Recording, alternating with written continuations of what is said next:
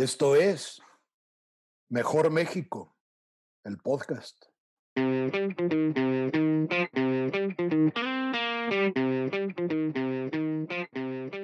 Hola, buenas tardes, buenos días, buenas noches. A la hora que usted escuche esto, nos da mucho gusto que nos acompañe en esta primera emisión de Mejor México, el podcast.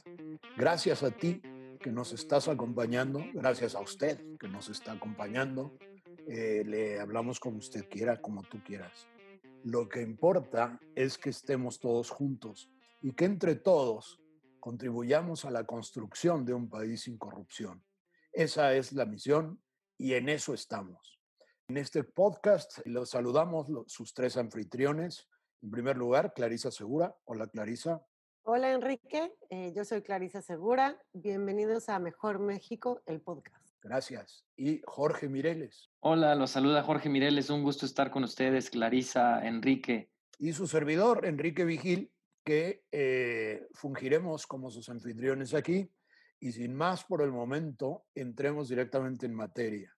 En esta ocasión, ¿qué tenemos, Clarisa? Tenemos una entrevista exclusiva con el presidente de la Asociación Mejor México. Y Jorge, ¿qué más nos puedes decir? Nos vamos a enterar de muchas cosas importantes, de cómo funciona la Asociación Mejor México, cómo podemos contribuir en la construcción de un mejor país. Perfectamente. Pues adelante con la entrevista y por favor pongan mucha atención porque vale la pena.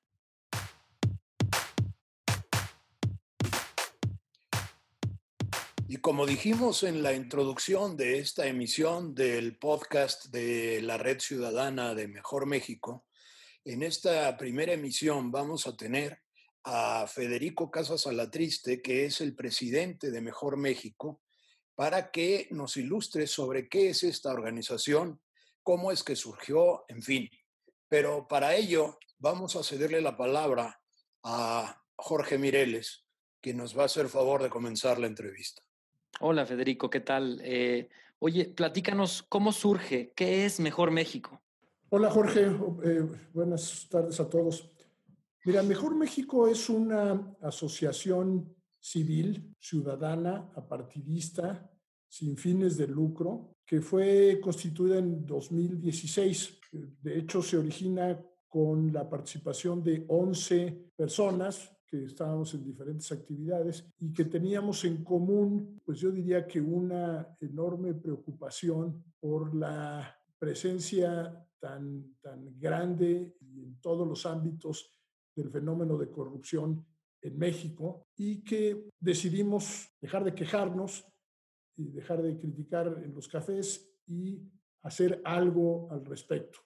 Y entonces constituimos esto que es Mejor México, y em, bueno, pues desde entonces hemos estado trabajando y hemos ido creando una, una red ciudadana que se basa en el concepto de que todo esto empieza a nivel personal y que si logramos que haya un número muy grande de personas que se comprometen a no participar en actos de corrupción, entonces podremos empezar a cambiar la dinámica social en México en torno a este flagelo. Federico, ¿con base en qué idea de corrupción es que trabaja mejor México? ¿Qué es la corrupción? Eh, sí, gracias Enrique. Mira, eh, la corrupción es un tipo de ilegalidad que se refiere específicamente al abuso de una posición de poder para obtener beneficios indebidos. Y es un fenómeno, un tipo de eh, ilegalidad en el que generalmente participan al menos dos partes. Y esto, y esto es muy importante tenerlo en cuenta. ¿no? Eh, muchas veces tendemos a, señalar nada más al, al, gobierno o a los funcionarios como los responsables de este fenómeno. Y en realidad, para que haya corrupción tiene que haber de dos. Sí, tiene que haber una autoridad, que puede o no ser gubernamental, pero también tiene que haber o, un ciudadano, una persona física o una empresa que se presta a esto y que genera la, la ilegalidad para obtener un beneficio indebido. Definida así la corrupción, Federico, entonces podemos ver que hay corrupción no solo en ámbitos de transacciones gubernamentales o entre empresa privada o individuos y el gobierno, También, por ejemplo, un profesor que abuse de su posición para ejercer presión indebida sobre alumnas o alumnos, también se podría llamar corrupción. Es correcto, sí. Eh, eh, siempre lo que, lo que es distintivo es que haya una autoridad. Este, el, profesor es una autoridad en su, en su ámbito. Ahora, ciertamente, y, y, mucho de lo que se ha hecho en torno al combate a la corrupción a nivel internacional está identificado con la corrupción eh, que se genera con el dinero público. Eh, entonces, si bien puede haber en otros ámbitos, eh, la mayor parte del, enfoque de, tratar de acabar con esto está relacionado con, con el dinero público. Hola, Federico. Oye, ¿y si de veras se puede acabar con la corrupción? Mira, sí, sí se puede acabar con la corrupción y para esto es muy importante considerar que podemos, que tenemos que, vamos a decir, cuando estemos buscando terminar con la corrupción, tenemos que definir en, qué entidad o en dónde es donde estamos intentándolo. Y, para esto podemos hablar de que lo queremos terminar en, una empresa, en, una, en un club, en un sindicato o incluso en un país. Eh, entonces, genéricamente podríamos decir que se buscaría acabar con la corrupción en una entidad.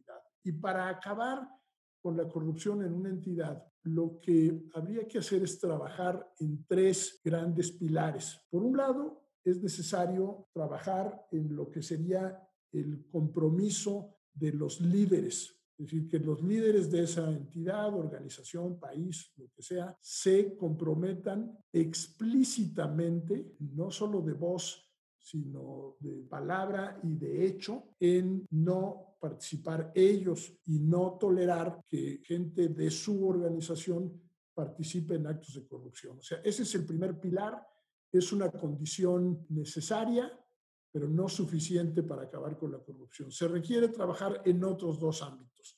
El segundo es que se cuente en la, en la entidad o en el país de que estemos hablando con un andamiaje institucional y legal que permita identificar este tipo de ilícitos, que permita perseguirlos y castigarlos, es decir, que tengan consecuencias. Todo eso, para que todo eso sea posible, pues tiene que haber un marco de ley y una serie de instituciones que tengan la independencia ante las autoridades para hacer que, esto se pueda procesar y eventualmente castigar y por lo tanto eh, eliminar.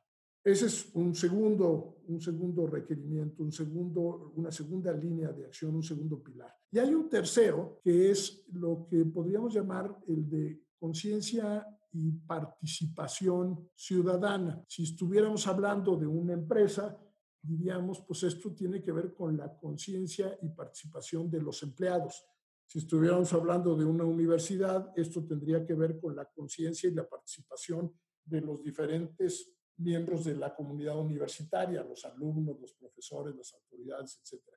Si hablamos de un país, esto se refiere a los ciudadanos, al mayor número de ciudadanos posibles. Estos tienen que tener conciencia, entender que esto en esa, en esa sociedad no se vale. Y para crear esta conciencia, yo diría que hay dos grandes eh, ramas a su vez. Una que busca informar, hacer conciencia y denunciar la corrupción que de hecho existe. Y en esta parte es indispensable la participación de, una, de la prensa que pueda levantar la voz y señalar los abusos de corrupción de, de, entidades privadas o personas privadas y de las autoridades. Y también se requiere, además de la prensa, se requiere de organismos o de, o de organizaciones de la sociedad civil que eh, señalen este tipo de casos, que los investiguen y que los denuncien. Eso es, eso es una parte, diría yo, esa es la parte de la lucha frontal una vez que la corrupción se da. La otra parte es el trabajo de generar conciencia, vamos a decir, educación en torno a, lo malicioso que resulta este fenómeno para toda la sociedad. Esto, si estuviéramos hablando de una empresa, Eh, bueno, pues, se trata de cursos de capacitación eh, que van a los empleados para decirles qué se vale, qué no se vale, cuáles son las repercusiones, por qué esto le afecta a la empresa. Eh, si estuviéramos hablando de una universidad, lo mismo, sería un, esfuerzo de, informar, de educar, de formar en torno a, evitar este tipo de, conductas. Y si estuviéramos hablando de un país, como es el caso de, de nosotros, pues esto se trata de crear a través de diferentes estrategias una mayor conciencia de la importancia de evitar participar de manera personal en ese tipo de conductas, en ese tipo de transacciones. Y en este último pilar, en este tercer pilar y en la segunda rama de este pilar, es decir, en la creación de conciencia, es donde se encuentra la misión y el trabajo de, Mejor México. Estamos eh, y seguiremos porque este es un, un proceso de cambio cultural que requiere tiempo, requiere años, pero seguiremos picando piedra y, y buscando incidir en los niños, en los jóvenes y también en los adultos para que tomen conciencia de que esto, esta lucha frontal se puede ganar si y solo si cada uno de nosotros se compromete a no participar en estos ilícitos actos de corrupción. Muy bien, Federico, nos queda claro que es imprescindible tener estos tres pilares para lograr una entidad sin corrupción. Uno, el compromiso de los líderes. Dos, un andamiaje legal, una estructura institucional. Y eh, tres, un compromiso ciudadano. Y en ese sentido, ¿cómo es que yo como ciudadano puedo formar parte de Mejor México, puedo sumarme a su causa y eh, hacer mi compromiso a no cometer actos de corrupción. Sí, mira, Jorge, lo que nos hemos encontrado a través de estos cuatro años como un común denominador es que la gran mayoría de la gente, la gran mayoría de las personas, de los ciudadanos, quisieran vivir en una sociedad sin corrupción. Dice, oye, este es un problema tan grande que yo solo no puedo hacer nada. Lo que queremos hacer a través de Mejor México es crear una red ciudadana que fundamentalmente busca el que el ciudadano que se compromete a no participar en corrupción se sienta acompañado, sienta que es algo que no está intentando solo, sino que hay muchos otros que, que están en esta misma postura y en este mismo afán de tener una sociedad sin, corrupción. ¿Cómo hacemos esto? Bueno, hay, hay diferentes maneras. La primera es que nosotros tenemos una, una página web en la que la gente puede, las personas pueden entrar y directamente registrar su compromiso. Quiero decirte que a la fecha tenemos más de 25 mil personas que se han registrado en esta red y que a través de esto se han comprometido a no, participar en actos de corrupción. Este puro hecho tiene un enorme peso porque el, el, hecho de plantarme y yo registrar mi nombre y decir yo no participo en actos de corrupción es un, es un acto de enorme valor ciudadano y que en sí mismo ya es un gran paso. Pero no es suficiente. ¿Qué más se requiere?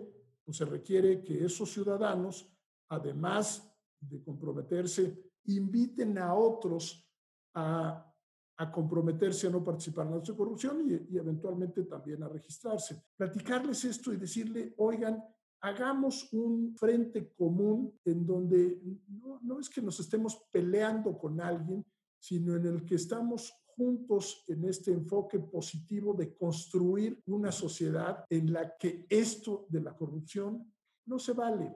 Y si logran eso, podemos tener un efecto multiplicador que haga finalmente que, derribe esa barrera de que yo no puedo hacer nada porque estoy solo. Si estoy acompañado, si tenemos a, a, los de nuestro alrededor comprometidos en lo mismo, el abstenernos de participar en situaciones de corrupción va a ser más fácil o por lo menos menos difícil.